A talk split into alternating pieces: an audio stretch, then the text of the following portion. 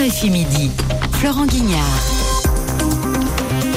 Que reste-t-il de Staline 70 ans après sa mort le 5 mars 1953 dans sa datcha près de Moscou À l'époque, c'était l'URSS. Aujourd'hui, Staline est-il un modèle pour Vladimir Poutine dans la Russie d'aujourd'hui? Nous allons voir ça avec notre invité Andrei Kozovoy. Bonjour. Bonjour. Vous êtes professeur d'histoire russe et soviétique à l'université de Lille et vous avez écrit un livre intitulé Russie, dictionnaire d'histoire et de civilisation. Alors d'abord, qu'est-ce qui se passe aujourd'hui à, Moscou? Est-ce que c'est une journée comme les autres?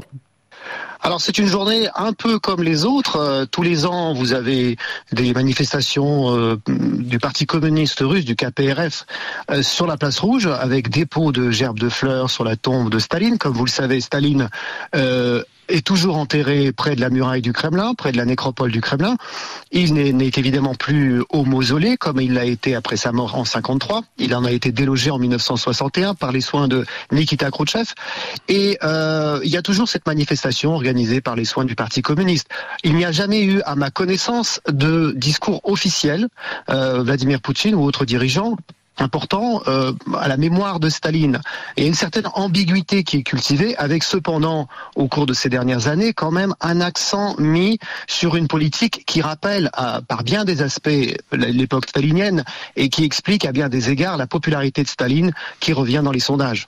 Alors, on va, bah justement, l'opinion publique russe, que pense-t-elle de, de Staline aujourd'hui? Et j'ai une question, est-ce qu'il est Comment est enseigné Staline dans, à l'école? Alors, il est enseigné, bien sûr, c'est difficile de le savoir parce que l'enseignement de l'histoire en Russie comme en France d'ailleurs, ce n'est pas que les manuels. Dans les manuels, on a bien sûr une réécriture qui est faite depuis plusieurs années de l'histoire avec euh, non pas le fait de nier mais de minimiser les crimes staliniens. On ne va pas nier par exemple la grande terreur des années 30 et je rappellerai à nos auditeurs que la grande terreur c'est les années principalement 36-38 avec rien que pour l'année 37-38 700 000 exécutions euh, pour des motifs politiques inventé de toutes pièces.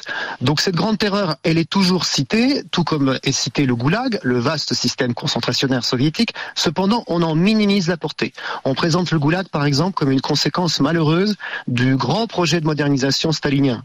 Voilà. Donc enseigner, oui, certainement, il est enseigné euh, euh, comme le grand artisan, bien sûr, de la victoire de 1941-45, la grande guerre patriotique soviétique. Sans lui, la victoire n'aurait pas été possible. Ça, c'est une certitude. Ensuite, en tout ce qui concerne la famine des années 30 en Ukraine, euh, les grandes purges, etc., euh, les excès entre guillemets euh, comme on dit en russe, staliniens, tout ceci est minimisé et après ça dépend des enseignants évidemment.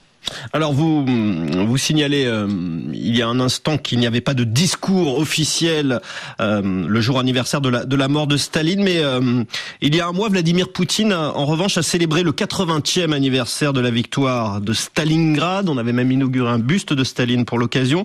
Est-ce que ce culte du vainqueur de Stalingrad a pris plus d'ampleur depuis, bah, depuis la guerre en Ukraine? Certainement. Il a pris plus d'ampleur, tout d'abord parce que pour Poutine, il est très important de justifier, et pour le dire vulgairement, de vendre cette guerre en Ukraine en la présentant comme une sorte de sequel, de suite améliorée de 1941-45. Euh, des parallèles sont faits périodiquement entre la euh, victoire sur le nazisme et euh, la guerre menée en Ukraine, en tirant évidemment complètement sur les faits, sur la vérité historique, etc. la victoire de Stalingrad étant en quelque sorte le point d'acné, l'apogée Hein, de ce culte de la grande guerre patriotique en Russie actuellement, il est donc logique qu'à ce moment-là, on ait Poutine qui fait, qui fait un discours à Volgograd, qui est rebaptisé pour l'occasion Stalingrad pendant, je crois, une quinzaine de jours, et effectivement, on a vu l'inauguration d'un buste à ce moment-là. Alors on notera que ce n'était entre guillemets qu'un buste et non pas une statue. Euh, et d'autre part, à ma connaissance, encore une fois, il n'y a pas véritablement eu de discours à la gloire de Staline. Staline est toujours mentionné comme l'artisan de la victoire. Il y a eu des grandes affiches à Volgograd à ce moment-là avec le portrait de Staline. C'est vrai que c'est un petit peu nouveau, voilà. Et euh, de toute façon, sans même mentionner le nom de Staline, on, les Russes ont bien compris où allait la politique actuelle euh, du pays.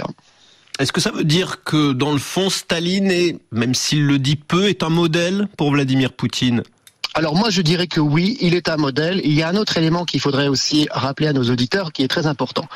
Euh, dans l'espèce d'imaginaire historique de Poutine, vous avez donc euh, Lénine qui occupe euh, une place assez peu enviable. Hein. Lénine, c'est celui dit Poutine, qui a posé une bombe sous le piédestal de la Russie, en créant en 1922 cette fédération soviétique, l'URSS. Staline, à l'origine, en 22, était opposé au projet fédéraliste de Lénine. Il avait lui son propre projet qui, s'il avait été appliqué, n'aurait pas provoqué en 1991 l'implosion de l'Union soviétique. Donc sans jamais vraiment le citer implicitement, si vous voulez explicitement, pardon, euh, Poutine défend finalement les projets staliniens. Il le défend encore une fois aujourd'hui en, en, traçant, en faisant un parallèle entre la victoire de 45 et euh, une victoire qu'il escompte toujours aujourd'hui en Ukraine. En dénonçant la présence, dit-il, de nazis à Kiev et en oubliant de rappeler que que la, la Russie, l'URSS de Staline a pactisé avec Hitler. Évidemment, alors cet épisode euh, honteux de 1939-41, hein, suite à la signature du pacte de non-agression euh, entre Ribbentrop et, euh, Molotov, et donc patronné bien sûr par, par Staline en, le 23 août 1939, cet épisode est tantôt tantôt nié, tantôt le plus souvent minimisé. Encore une fois, on le justifie en disant que c'était un pacte défensif. Euh, on va reprendre l'historiographie soviétique en disant que c'est Staline avait été poussé à, à, euh, à, signer ce pacte avec Hitler par la mauvaise volonté des Occidentaux, etc. Et que euh, globalement la, la, la, guerre avait été provoquée par les Occidentaux, mais aussi par les Polonais qui sont aujourd'hui les ennemis numéro un pratiquement de la démonologie poutinienne. Merci beaucoup André Kozovoy. Il est 13h21 à Paris.